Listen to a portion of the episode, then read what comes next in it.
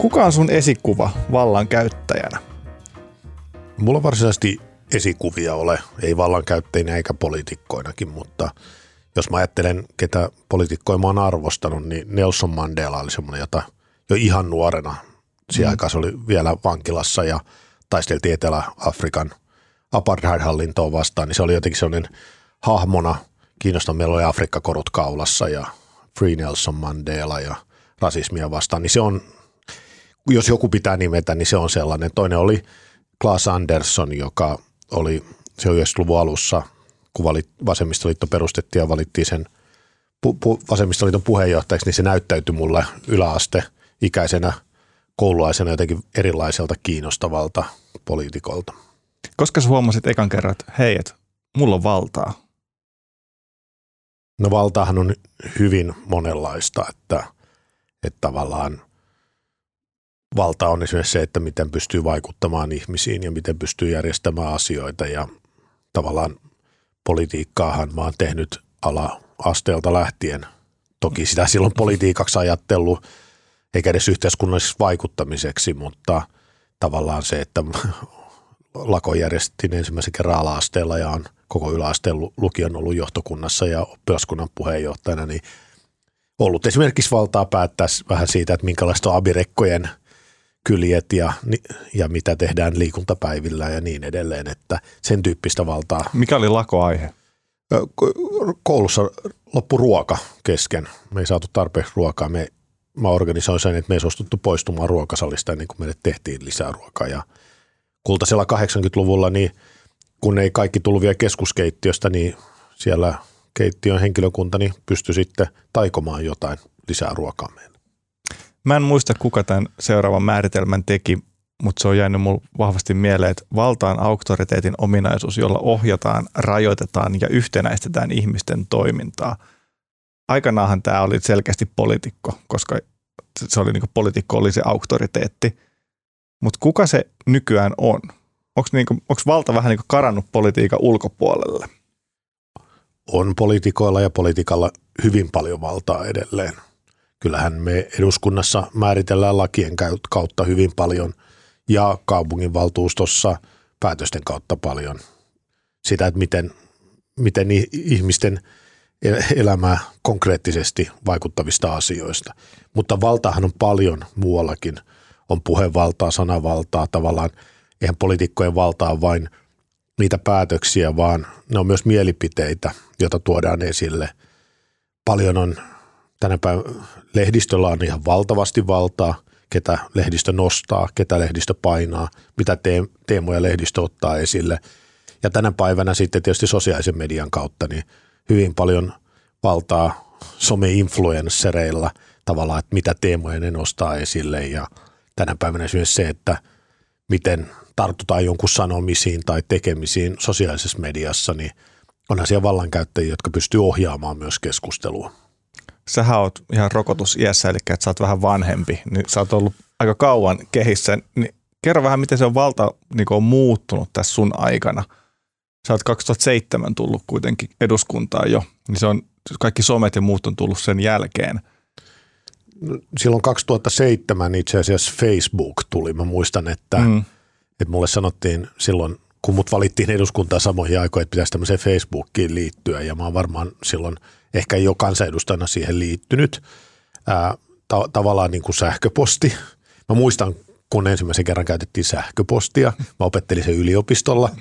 Ää, muistan, kun meille opeteltiin siellä, opetettiin siellä A T K-peruskurssilla niin altavistan käyttöä, että miten voi hakea, eli se mitä nykyään Googleksi kutsutaan, niin miten voi asioita hakea. Eli se tavallaan se muutos, mä oon nähnyt siis, mä oon ollut valtuustossa siis vuodesta kaksituhattayksi, eli kaksikymmentä vuotta, eduskunnassa neljätoista vuotta, niin se muutos on ollut valtava se, miten paljon enemmän tulee sähköpostin sosiaalisen median kautta palautetta. Mm. Ja myöskin se muutos on valtavan suuri, miten nopeasti pitäisi reagoida kaikki, että koko ajan asioiden vauhti ja nopeus lisääntyy, että jos sä et heti reagoi johonkin, niin asiat menee ohi tai sanotaan, että hän ei ota kantaa. Että jos sä oot kokouksessa kaksi tuntia niin, että sä et pysty kännykkää katsoa, niin voi olla, että on vaikka mitä ehtinyt siinä välissä tapahtua, ja muistan se erityisesti, kun mä toimin ministerinä, että mm. silloin mennään aivan minuutti- tai sekuntia aikataululla, et sä pysty seuraamaan kaikkea, mitä tapahtuu, ja sitten sun eteen yhtäkkiä voidaan tunkea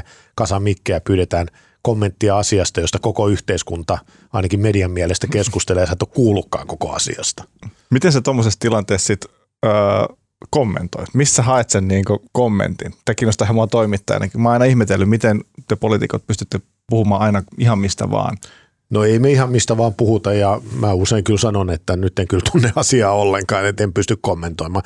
Mä muistan siis elävästi semmoisen ko- kohdan, että mä nousin Eduskuntatalon rappusiin. En tiedä, miksi mä tulin sitä kautta sisään, että yleensä ministerit tulee sieltä puhemiehen aukion kautta, niin kuin takaoven kautta sisään, ja siinä oli vastassa oli kaikki Suomen mahdolliset mediat, ja mä tungettiin mikki eteen ja kysyttiin, että mitä mieltä te olette Hautalasta. Sitten mä olin niin kuin, että anteeksi, kenestäköhän Hautalasta? Ja sitten Heidi Hautalasta. Mitähän mieltä mun pitäisi olla Heidi Hautalasta, että ministerikollegasta. Niin oli tämä niin kuin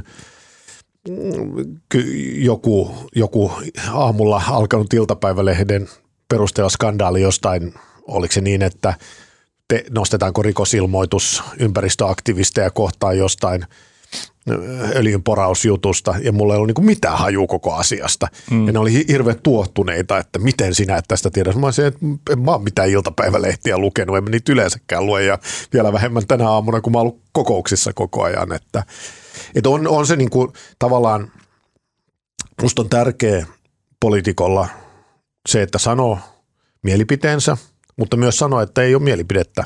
Ja sitä mä usein sanoin, että ei mulla ole mitään vahvaa mielipidettä tästä asiasta. Ei poliitikolla tarvitse olla kaikkiin asioihin vahvoja mielipiteitä. Mä monesti voin sanoa, että mä kuuntelen niitä, jotka tuntee paremmin asian, tai mä luotan meihin. Senhän takia me ollaan puolueessa, että meidän lähtökohta, että meillä on samat arvot mm. ja samantyyppinen sitä ajattelua, niin me luotetaan niihin ihmisiin, jotka käsittelee valiokunnissa, eduskunnassa tai lautakunnissa kunnassa asioita. Että et ei tarvitsekaan jokaisen asian perehtyä, vaan tämä perustuu myös luottamukseen. Sä tuossa sanoitkin, että media on niin kuin yksi vallankäyttäjä. Puhutaanko me ehkä vähän liian vähän siitä, miten iso vallankäyttäjä media on? No, mä nyt on tämmöinen perusmediakriitikko, joka aina mu- mu- jaksaa muistuttaa siitä, mutta a- aika vähän. Siis tavallaan se, mitä mun mielestä pitäisi Suomessa, jossa meillä kuitenkin on positiivista verrattuna melkein mihin tahansa muuhun maailmaan, niin kun me ollaan korkeasti koulutettuja, niin meillä on tiettyä kriittistä lukutaitoa paljon enemmän kuin suurimmassa osassa maailmaa. Mutta samaan aikaan huomaa, että kyllä, kyllä niin kuin Suomessakin niin aika lailla se, että mikä joku media on valinnut näkökulmakseen, niin se vaikuttaa hyvin paljon ihmisten mieleen. Ja aika vähän siitä puhutaan, mutta toisaalta kyllähän mediasta on niin kuin vuosikymmeniä puhuttu, että kun puhuttu vallan kolmijako-opista, niin kyllä siihen, mm. sen lisäksi siihen kuuluu se neljäskin elementti. Meneekö se esimerkiksi eduskunnassa, mikäli media on joku iso pääkirjoitus jossain mediassa, missä otetaan vahvasti kantaa, ja muuttaako joku mielipidettään sen niin kuin perusteella, koska sä ajattelet, että hei, nyt yleisö muuttaa kans mielipidettään? Sori, nyt Kaiusniemi ja, ja tota, Sa- Saarikoski, mutta eipä niitä pääkirjoituksia ei hirveästi lueta. et, et, kyllä ne on niin kuin uutiset, joita luetaan, ne jotka pomppaa netissä ja ne, joita jaetaan somessa. Mm. Et, et, et, kyllä se niin kuin, no tietysti sitten jos tekee jonkun pääkirjoituksen vaikkapa ha- ha- Hautalan paperista, mm. jo, joka niin kuin näyttäytyy täysin absurdina ja pimeänä, niin sellainen saa kyllä näkyvyyttä, mutta eihän niin kuin niinkään iso kuin Helsingin Sanomat niin pääkirjoituksiin, niin se on aika pieni joukko, joka niitä lukee. Mm. Ja niiden vaikutus on pieni, että se on enemmän ne isot uutisjutut, jotka vaikuttaa ihmisiin. Mä huomaan, että poliitikot on, siis me ollaan hyvin erilaisia, että toiset, toiset hyppii enemmän seinille jokaisen jutun perässä ja toiset ei kauheasti niistä, niistä välitä. Ja varmaan niin kuin käy myös niin, että et, et, et, et tavallaan ajan myötä niin suhtautuminen saattaa muuttua, muuttua tuota, ää, niin kuin lehtijuttuihin. Mutta kyllä mä muistan se hyvin siis viimeisen kerran, kun mä kävin puolueen puheenjohtajana eduskuntavaaleja kaksituhattaviisitoista ja tehtiin jotain puheenjohtajahaastattelua taas. Ja ed- edesmennyt Olli Pohjan palo, Hesarin toimi, politiikan toimittajata arvosti suuresti. Se yhtäkkiä me istuttiin eduskunnan kuppilassa ja se yhtäkkiä kysyi vaan, että vituttaako sua lehdistä? vastasin, että kyllä. Että niin kuin tava, tavallaan jotenkin mä ajattelen, että lehdistössäkin haetaan liian yksinkertaisia vastauksia monimutkaisiin asioihin, vaikka, vaikka niin kuin kuitenkin paljon laajemmin kuin esimerkiksi sosiaalisessa mediassa. Ja varmaan itselläkin on käynyt näiden vuosien aikana se, että, että niin kuin tavallaan kun poliitikkoja arvostellaan, että me vastataan sillä lailla niin moniselitteisesti, että niistä ei ota ihan sel- selvää, että mitä mieltä me ollaan, niin tavallaan se, että kun nykyään ruoditaan jokaista lausetta ja jokaista sanomista, sitä käännetään ympäri ja ämpäri ja asiat on monimutkaisia ja niihin ei ole yksinkertaisia vastauksia, niin se tavallaan pakottaa mm. vastaamaan myös niin kuin moniselitteisesti sen takia, että ei ole vielä aidosti niin kuin lopullista kantaa tai aidosti kun asioista neuvotellaan, niin ei voi lyödä lukkoon tavallaan jotain tiukkaa linjausta, koska politiikka on myös aina kompromissi, että pitää tulla vastaan joltain osin, jotta saa jotain omia asioita eteenpäin. Mutta eikö periaatteessa poliitikkoa pidäkin vituttaa lehdistä? No mu- mun mielestä se on niin kun, tavallaan poliitikkojen ja, ja lehdistön välillä pitää olla sellainen vähän niin kuin kissa, ki, kissakoira-asetelma koko ajan, että et kyllähän ää, lehdistön tehtävä on myös, myös niin kuin laittaa ainakin ne, jotka on aidosti va- va- vallassa, aidosti päättävässä asemassa, niin laittaa tiukille. Mun mielestä se on lehdistön tehtävä, mutta lehdistön pitäisi tunnistaa siinä tehtävässä myös, miten iso vallankäyttäjä lehdistö on. Mm. Että tavallaan se ta- tasapainoisuus puuttuu, että tavallaan musta on oikein, että keskeisessä päättävässä asemassa olevia ihmisiä haastetaan kovaa ja tiukasti ja vaaditaan ja, ja peräänkuulutetaan vastauksia, mutta silloin pitäisi myös ymmärtää, että it, lehdistöllä itsellään on valtavan iso valta ja, ja ymmärretäänkö sitä aina, niin välillä ainakin musta tuntuu, että ei ymmärretä. Valta vaatii aina kuitenkin jonkun toisen osapuolen, ei voi olla pelkästään vallankäyttäjiä. Et esimerkiksi näissä vaaleissa on niinku ihan peruskansalaisia. Tunnistat sä sun esimerkki äänestäjän? Pystytkö sä antaa jonkun niin malli, että minkä ikäinen, mikä koulutustausta, mikä asuinalue? Varmaan teillä on jotain demografioita mietitty. Vasemmistoliitollahan ei ole mitään ja vielä vähemmän Helsingissä mulla mitään niin kuin tiettyä äänestäjäkuntaa, vaan tavallaan tietysti kun mä oon ollut niin pitkään mukana, mä oon hyvin yleispoliitikko nykyään. Mä oon alun perin ollut koulutuspoliitikko ja niin edelleen, mutta nykyään on hyvin yleispoliitikko, niin se on todella laaja se äänestäjäkunta.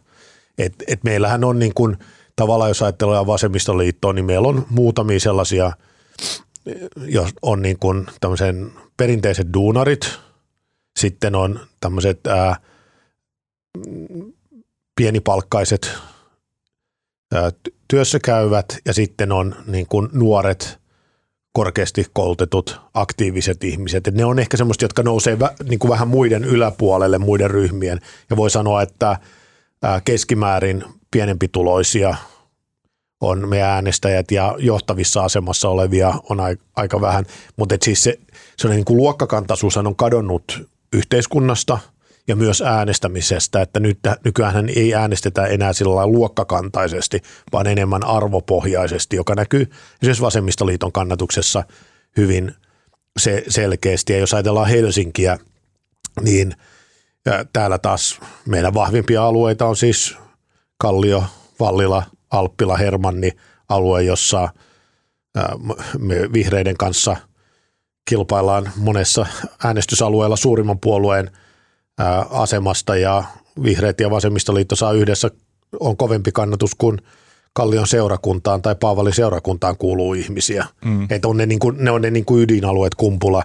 Sitten toinen niin kuin on lähiöt, lähiöt, jossa me ennen muuta sosiaalidemokraattien kanssa käydään kamppailua ja voisi sanoa, että itäinen Helsinki ja itäinen kantakaupunki on nyt meidän vahvimpia alueita ja, ja kyllä se niin kuin selkeästi näkyy sitten taas, että ää, kantakaupunki, Töölö, Lauttasaari Länsi-Helsingissä, niin vasemmistoliiton kannatus ei ole niin vahvaa. Tosi monet poliitikot, säkin oot sellainen niin kuin profiloitunut kansanmieheksi, tai semmoiseksi, niin kuin, että ollaan niin kuin lähellä tavallista ihmistä, mutta tosi monet poliitikothan kuuluu myös eliittiin. Oothan säkin ollut ministeri pitkään ja Miten sä määrittelet tämän niin kuin eliitin Suomessa, mitä tosi monet poliitikot vastustaa? No siis kyllä mä niin kuin aidosti, rehellisesti ja sydämestäni koen olevani kansanmies. Koko mun siis politiikka, mm. poliittinen tekeminen on perustunut tämän yli kaksikymmentä vuotta siihen, että, että mä niin kuin oon ihmisten kanssa, juttelen ihmisten kanssa, keskustelen, kuuntelen ja nostan sieltä teemoja. Itse asiassa tämä kulunut reilu vuosi on ollut mulle ihan todella vaikeaa aikaa, koska tavallaan se on se mun politiikan työn ydin on se ihmisten tapaaminen toreilla ja ostareilla ja metroasemilla. Ja se on myös se kaikkein kivoin, että siinä saa sitä positiivista palautetta. Sosiaalisessa mediassa se palaute on enemmänkin negatiivista. Se niin kuin keskustelu on ihan erityyppistä, paljon kärjekkäämpää silloin, kun ei olla kasvokkain. Mm. Et, et, et tavallaan, mutta et kyllä mä kuulun samaan aikaan myös ehdottomasti kuulun eliittiin. Mm. Siinä mielessä, että kyllä, kyllä jos on ollut puolueen puheenjohtaja ja ministeri ja on nyt hallituspuolueen eduskuntaryhmän puheenjohtaja, niin on todella ison luokan vallankäyttäjä suomalaispolitiikassa ja ehdottomasti kuuluu, kuuluu myös eliittiin. Ja eliitti on si, sitä joukkoa, joka, joka tota, niin kun, jolla on paremmat mahdollisuudet niin kun edistää monia asioita. Se Niillä on taloudellisia tai niillä on sosiaalisia verkostoja, joilla ne pystyy, pystyy tota edistämään asioita. Musta oleellista on tiedostaa se, että, että kuuluu, kuuluu siihen, että, että tavallaan niin kuin ymmärtää se, että, että kaikilla ei ole samanlainen tilanne. Mutta monesti sanotaan, että kuulee sanottavaa, että eihän poliitikot tiedä tavallisten ihmisten elämästä mitään ja ettei te tiedä mi- mitä. Mitä tota, meille helsinkiläisiä sanotaan, että ette tiedä mikä on tilanne maakunnissa ja ette, ette ymmärrä maakuntien elämää, niin mä oon monesti sanonut, että itse asiassa poliitikot ihan oikealta vasemmalle, niin monesti tietää paremmin. Ihmistään tietää sen oman, mm. oman elämänpiirinsä, ehkä oman kunnan, oman alueen asiat totta kai paremmin. Mutta jos ajattelee poliitikkoja, niin me tiedä, tunnetaan hyvin laajasti, hyvin erilaisten ihmisten elämää ja tyyliin, vaikka mä oon paljasjalkainen stadilainen, niin mä joskus katoin sitä, että tätä listaa, että suurimmat suomalaiset kunnat, niin oltiin jossain lähemmäs sataa, kun tuli ensimmäinen kunta, jossa mä en ole käynyt. Et kun puhutaan, että kun mä puhuin siitä, että miten joukkoliikenne on kaikkien yhteinen liikenneväline, niin sitten alkoi irvailla, että no mites täällä, täällä tota, Lapualla, että metroonko täällä hypätään. Mä olisin, että en mä puhunut mitään siitä, että jokainen ihminen voisi käyttää, vaan mä puhuin siitä, että jokainen ministeristä, kansanedustajasta, toimitusjohtajaan käyttää kyllä Helsingissä metroa, mutta Washington D C tuskin käyttää. Mm. Mutta samaan aikaan mä olen harvinaisen tietoinen siitä, että miten huonot joukkoliikenneyhteydet tai tiet on maakunnissa, kun mä oon kiertänyt niitä kaksikymmentä vuotta mun, mun tehtävissä, niin kyllä mä sen tiedän, että tavallaan niin kun myöskin poliitikoilla on aika laaja ymmärrys ja tuntemus siitä, että mitä, miten erilaisia tilanteita on ympäri Suomea ja erilaisilla ihmisillä. Tämä on semmoinen, mitä mä oon niinku pohtinut omassa päässäni paljon, koska mä oon niinku hyvin tietoinen omista vioistani, että mä oon niinku aivan liian toisaalta toisaalta ihminen. Mä myöskin niinku, mä en tykkää tiukoista paikoista, minkä, syystä, minkä takia mä en ikinä voisi hakea Helsingin pormestariksi. Mä, niinku, mä itse reflektoin liikaa. Miksi esimerkiksi sä, Paavo Arhinmäki, kuvittelet, että just sä oot paras mahdollinen vaihtoehto Helsingin pormestariksi? Puuttuuko poliitikoilta itsereflektiokyky vai mikä tämä on tämä poliitikoilta halu hakea? No ensinnäkin, nythän ei valita pormestari, vaan nyt valitaan valtuutetut. Joo. ja, ja tota, todennäköisesti, mutta ei välttämättä suurimman puolueen pormestariehdokas on se, joka valitaan pormestariksi. Eli en pidä suurena mahdollisuutta, mutta se on olemassa, että mm. mut valittaisiin. Sitten toinen, toinen mikä pitää niin kuin huomioida on se, että pitää niin kuin ymmärtää, että poliitikkojen tehtävähän on tuoda sitä niin kuin edustaa kansaa, edustaa sitä demokratiaa päätöksenteossa ja hallinnossa. Et, et monesti huudetaan vaikka kun ministerivalintoja tehdään, että mikä tämän ja tämän ministerin osaaminen on tästä ministeripestistä. Ei, ei niihin ole tarkoituskaan valita kaikkein parasta jonkun tietyn alueen asiantuntijaa. Sen takia meillä on virkamiehet, meillä on hallinto, joka niitä tekee, vaan se asia, joka pystyy johtamaan ja tuomaan ne yhteiset näkemykset. Ja jos mä ajattelen itseäni helsinkiläisen päättäjänä, mä ollut kaksikymmentä vuotta valtuustossa, mulla on niin kuin syvä rakkaus mun kotikaupunkiin, niin mä, on, mä tunnen helsinkiläisen päätöksenteon ja helsinkiläiset ja Helsingin alueet ihan niin kuin todella hyvin. Ja sitten mulla on kokemusta, johtajakokemusta aika paljon, kun on johtanut vasemmistoliittoa ja johtanut ministerinä ministeriöitä vasemmistonuoria. Joskus Timo Soini sanoi, että keskusta on Suomen vaikein puolue johtaa, sitten on vasemmistoliitto ja sitten tulee pitkä, pitkä väli ennen kuin tulee muut puolueet.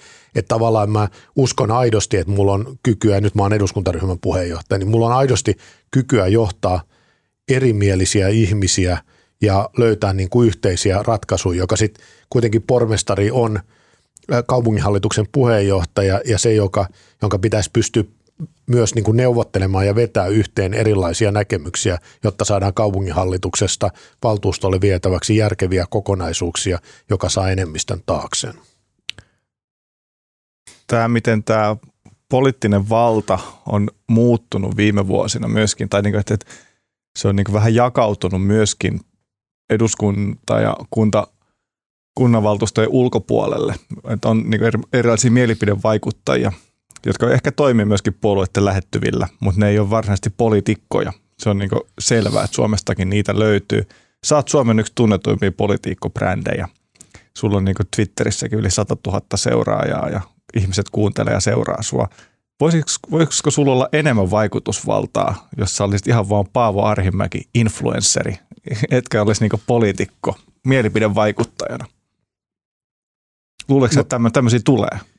Musta on kasvanut siis, on hyvä huomata, että on kasvanut niin kuin erilaisten konsulttien ja miskä niitä kutsutaan vaikutusviestintätoimistojen valta, että entistä enemmän on tämmöinen pyöreäovi-ilmiö, että niin kuin nyt viimeisimpänä ää, pormestari Vapavuori, kun jää nyt pois, niin se siirtyy N-reppiin mm. neuvonantajaksi ja Miltoniin neuvonantajaksi, vai mitkä ne tittelit ikinä onkaan. Että tavallaan mä en pidä sitä vain hyvänä kehityksenä, että tavallaan syntyy tämmöinen harmaiden eminenssien joukko politiikan ympärille, joka tavallaan niin kuin suhteiden ja verkostojen kautta vaikuttaa, että me pidän parempana sitä kuitenkin, että se on näkyvää ja mahdollisimman avointa se vallankäyttö ja ketkä ne päätöksentekijät ovat. Mutta et, äh, kyllähän niin kun se, mitä monesti ja viime aikoina erityisesti on niin kun pohtinut, että olisihan se äh, tavallaan kiinnostavaa, jos, jos voisi voitaisiin kuunnella sitä, mitä sanotaan, niin myös sitä, mitä mä sanon, myös niin kuin irrottaa siitä, että mikä tehtävä mulla on politiikassa. Että munhan, mä aidosti on sitä mieltä, että mä en ole koskaan sanonut sellaisia näkemyksiä, joita mieltä mä en itse oikeasti olisi vain, ja sanoisi asioita vaan sen takia, että se miellyttää ihmisiä. Että aika monet asiat, joita mä sanon, niin nehän on ollut ihan va- valta, valtavirtaa ja va- vasten niin kuin enemmistön näkemyksiä, ja sellainen niin kuin mikä mua aidosti ottanut tosi pitkään päähän, kun aina sanotaan, no nyt on vaalit tulossa, nythän te nostatte tämän teeman esiin. Suomessa on tuossa aina vaalit. Me, meillä on niin kuin kahden vuoden välein kuntavaalit ja eduskuntavaalit, ja sitten siihen päälle tulee vielä eurovaalit ja presidentinvaalit, ja kohta tulee hyvinvointialuevaalit, ja sitten on kaikki osuuskauppavaaleja, kirkkovaaleja ja ammattiliittojen vaaleja ja niin edelleen. Että aina on tulossa jotkut vaalit. Mm. Ja jos poliitikko puhuisi vain vaalit mielessä, niin eihän se voisi puhua koskaan mitään muuta. Että kyllä se pitää, oli vaalit juuri ollut tai juuri tulossa, niin pitää olla linjakas sen kanssa ja uskaltaa sanoa, että on eri mieltä. Ja joskus äh, Marko Junkkari, Helsingin Sanomien politiikan toimittaja, sanoi, että se oli Herttoniemme metroasemalla vähän salaa kuunnellut nurkan takana, kun mä tein vaalikampanjaa, ja sanoin, että olisi vähän erikoista, kun mä olin kaikkien ihmisten kanssa eri mieltä, mieltä siinä, ja mä niin kuin sanoin, että sä oot tossa väärässä ja noin asia ei ole, ja mua ei kannata äänestää, jos sä oot tota mieltä, että mä oon täysin eri mieltä. Mm. Että niin kuin ta- tavallaan, että mulle se on ollut aina tärkeetä, et, et, mutta et, tavallaan houkutteleva ajatuksena olisi se, että voisi olla vaan sellainen niin kuin keskustelija, jonka mielipideet kuunnellaan, jotka irrotettaisiin siitä, että ajatuksesta, että tuolla tähdätään aina johonkin itselleen, johonkin poli- politiikassa, mutta vaikka mä en enää asettuisi ehdolle, niin kuunneltaisiko mua jotenkin sitten yhtäkkiä niin, että tuossa ei puhu vasemmistoliiton edustaja vaan tuossa puhuu Paavo Arhinmäki. En usko, mutta voihan se olla mahdollista. Niin tällä mä hain siis sitä, kun esimerkiksi Yhdysvalloissa on toisella puolueella tällä hetkellä eräs henkilö, joka ei kuulu puolueeseen tai niin kuin, ei ole missään poliittisessa virassa, mutta hän on niin kuin vaikutusvaltaisin ihminen, eli Donald Trump. Niin tämmöiset voi myös lisääntyä Suomessa, että ihmisellä ei ole mitään poliittista asemaa, mutta se on ihan järkyttävän suuri vallankäyttäjä siinä politiikassa. Mä, mä toivoisin siis, en, en tätä Donald Trump-ilmiötä Suomeen, mutta sitä, että siis se mikä niin kuin Yhdysvalloissa ja myös Euroopassa, niin vo, enemmän kuin Suomessa, niin voitaisiin ajatella, että monesti mä oon miettinyt esimerkiksi sitä, että jos mä tekisin vaalitenttejä, mä oon nyt katsonut näitä vaalitenttejä, niin mä oon miettinyt koko ajan kysymyksiä ja ajatellut, että, että kyllä mä olisin aika pirun kova tenttaaja todennäköisesti. Et, et, niin kuin, että ajatus siitä, että mä pystyisin, itse ajattelen niin, että mä pystyisin irrottamaan, jos mä olisin esimerkiksi niin kuin toimittajan roolissa, niin onhan kaikilla toimittajilla omat poliittiset näkemyksensä. Ei, ei ne ole niin kuin puolueiden jäseniä välttämättä tai minkään puolueen välttämättä kannattajia, mutta onhan niillä omat näkemyksensä, jotka aina välittyy sitä kautta. Niin kyllä mä ajattelisin, että mä pystyisin, niin kuin se, ja muualla maailmassa ajatellaan enemmän sitä, että pystytään niin kuin tavallaan myös niin kuin sellaisetkin, jotka on toiminut kansanedustajina tai muissa poliittisissa tehtävissä, niin pystyy jollain tavalla ottamaan sen roolin pois ja, ja tenttaamaan niin kuin, ja keskustelemaan enemmän kuin ehkä Suomessa, jossa ajatellaan, että sitten kun sä oot ollut ensimmäistä kertaa jossain ehdolla, niin sä oot jotenkin niin kuin saastunut, että sen jälkeen sä et pystyisi objektiiviseen ajatteluun muita kohtaan. Sitten on kolme tällaista kysymystä sulle, mihin voi aika lyhyestikin vastata. Sun slogan on, että sä oot lähiöpormestari, mutta totuus on kuitenkin se, että sä oot hyvin pitkälti eliittiä, niin kuin sä itsekin sanoit. Miten lähiöjätkä sä oikeasti oot tällä sun työkokemuksellasi? No mä koen olevani erittäin, vo- siis sillä, sillä lähiöpormestarilla, niin sillä tavallaan halutaan nostaa esille se, että valtuustossa kaksi kolmasosaa on ollut tälläkin hetkellä kantakaupungista. Kaksi kolmasosaa valtuutetusta. Suuri osa meistä asuu lähiöissä. Ja valtuustokeskusteluissa lähiöt unohtuu aika usein. Kun puhutaan Helsingistä maailman toimivin kaupunki -sloganilla, jonka Jan Vapavuori otti, niin se on koskenut ennen muuta Helsingin keskustaa. Ja mun mielestä pitäisi olla maailman toimivimmat lähiöt. Ja Ja kyllä mä niin kuin ihan aidosti koen, että arjessa mä oon tavallinen lähiöfaija, joka vetää tuuliasussa siellä, siellä fillaroi lasten kanssa ja pyö, pyö, pyörii, pyörii siellä. Että, että on se niin kuin mun, mun niin kuin ö, omaa elämää ja omaa identiteettiä, mutta sillä lähiöpormestari-sloganilla niin halutaan enemmän tuoda esille sitä, että a, siinä vähän niin kuin irvaillaan tällä pormestarijutulle, koska pormestarihan ei päätä Helsingin asioista, mm. vaan, vaan valtuusto päättää, ja sillä halutaan sanoa se, että lähiöt, että niitä ei pidä unohtaa, ne unohtuu liian usein päätöksenteossa, että kun vaikka keskustellaan kouluista, että mistä koulu lakkautetaan ja mistä ei, niin helposti, mikä musta on hienoa, kun siellä missä on sosiaalisia verkostoja ja kykyjä ja muut pystytään nostamaan kansanliikkeitä, ja siellä tota Hesarin toi, toimittajat organisoi Helsingin Sanomien kautta niin kuin juttuja siitä, että miten meidän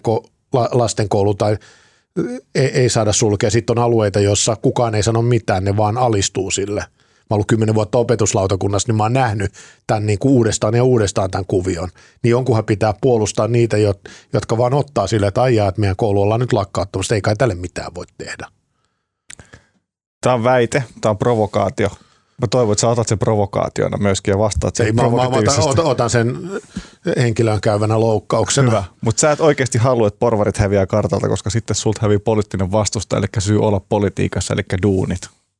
Mä ajattelen niin, että tämmöinen suomalainen järjestelmä, jossa on monia puolueita, niin valtuustossa kuin eduskunnassa on paljon parempi kuin tämmöinen jenkki- tai Britannia-malli, jossa on tavallaan kaksi puoluejärjestelmä käytännössä. Tämä tuo ed- enemmän sävyjä esiin. Ää, tämä, tämä johtaa siihen, että joudutaan tekemään koalitioita. Se on välillä aika pitkäpiimästä. Se, se tota, johtaa siihen, että, että asiat ei ehkä etene niin nopeasti ja, ja tehdään sellaisia kädenlämpöisiä kompromisseja. Mutta mä luulen, että se on kuitenkin tuottaa parempaa tulosta kuin se, että et, et on niinku kaksi tavallaan puoluetta ja sitten tehdään sellaisia neljän vuoden välein niin kuin äkkijyrkkiä käännöksiä, niin sen vuoksi en mä toivo, että niin kuin varsinaisesti, että mä aina sanon, että mä toivon, että vasemmistoliitto on su- paljon suurempi nykyistä, mutta en mä koskaan toivoisi, että vasemmistoliitto olisi silloin enemmistö, koska mun mielestä on hyvä, että millään ei ole enemmistö, ei missään kunnassa eikä ää, valtakunnallisesti. Ja mä ajattelen myös Helsingin osalta, että musta olisi tärkeää, että millään kahdella puolueella ei olisi kaksista enemmistöä, että kaksi puoluetta ei pysty diilaamaan aseveli akselilla, on se vanha-aikainen tamperelainen mm. kokoomusdemarit tai helsinkiläinen kokoomusvihreät, vaan että ne tarvitsee aina sinne kumppanin, jolloin ne joutuu kuuntelemaan enemmän erilaisia näkemyksiä. Jos sä et voita, niin kenet näistä sä toivot voittavan, tai niin kuin, kenestä, kenestä sä toivot tulevan pormestari Helsinkiin? Nyt pitää sanoa nimi, ei mitään poliitikon ympäripyörätä, kaikki on kivoja. No ei, siis onhan se nyt ihan se, selvää, että, että valtuustossa meitä lähimpiä puolueita on sosiaalidemokraatit ja vihreät. Että, mutta et, tavallaan niin kun, tämä ka- vaalikausi on osoittanut musta sen, mistä mä puhuin neljä vuotta sitten, jolloin mä olin myös pormestariehdokkaana. Koko ajan puhuisin, että näin pormestarivaalit, pormestari ei päätä. Niin tämä kausihan on osoittanut sen. Että Vapavuorihan kerta toisensa jälkeen kiukuttelee julkisuudessa, kun hänen hienot hankkeet ei etene, kun, kun tota, punavihreä enemmistö, keskustatunnelin tai Lapinlahden kehityshankkeet on torpannut. Ja Sasonov, demareiden ryhmäjohtaja, niin sanoi, että vasemmistoliitto on kaikkein vaikutusvaltaisin puolue Helsingissä sen takia, että me pystytään omalla paineella siirtämään demareita ja vihreitä lähemmäksi meidän näkemyksiä. Niin tämä musta vaan osoittaa sen, että se ei ole oleellista, että kuka on se pormestari, vaan osa, oleellista on, mitkä on ne val, valtasuhteet tuolla valtuustossa, miten pystytään rakentamaan enemmistöjä. No mutta Anni vai Nasima? No siis jos ollaan nyt rea- realistisia, jos se menee äh, tässä huutojärjestyksessä, niin äh, eihän Nasimalla ole mahdollista tulla pormestariksi, että jos se menee siinä, niin silloinhan se on Anni. No. Mutta siis mä, mä suhtaudun molempiin ää, positiivisesti. Täytyy sanoa, että Juhana Vartiainen ää, on tehnyt muuhun positiivisen vaikutuksen näissä paneeleissa, että nyt kun mä en ole sillä lailla Juhana Vartiaisen kanssa, sehän on kuitenkin tämmöinen nousukas ja uusi tulokas tässä politiikan kentässä meidän konkareille, mutta, mutta siis tavallaan, että meillä on oltu samoissa valiokunnissa, ää, eduskunnassa, Juhana Vartiainen ei ole niin aktiivinen ollut toista tähän mennessä kuntapolitiikasta. En mä ole tuntenut sitä, niin täytyy sanoa, että mun kuva hänestä on parantunut näissä keskusteluissa kuin se kuva, mikä on ollut aikaisemmin Juhana Vartiaisesta. Että se on tehnyt mulle positiivisen vaikutuksen, vaikka en hänestä pormestaria nyt kyllä ha- halua, koska en halua, että kok- kokoomus on suurin puolue. Selvä. Kiitos paljon, Paavo Arhinmäki. Kiitos.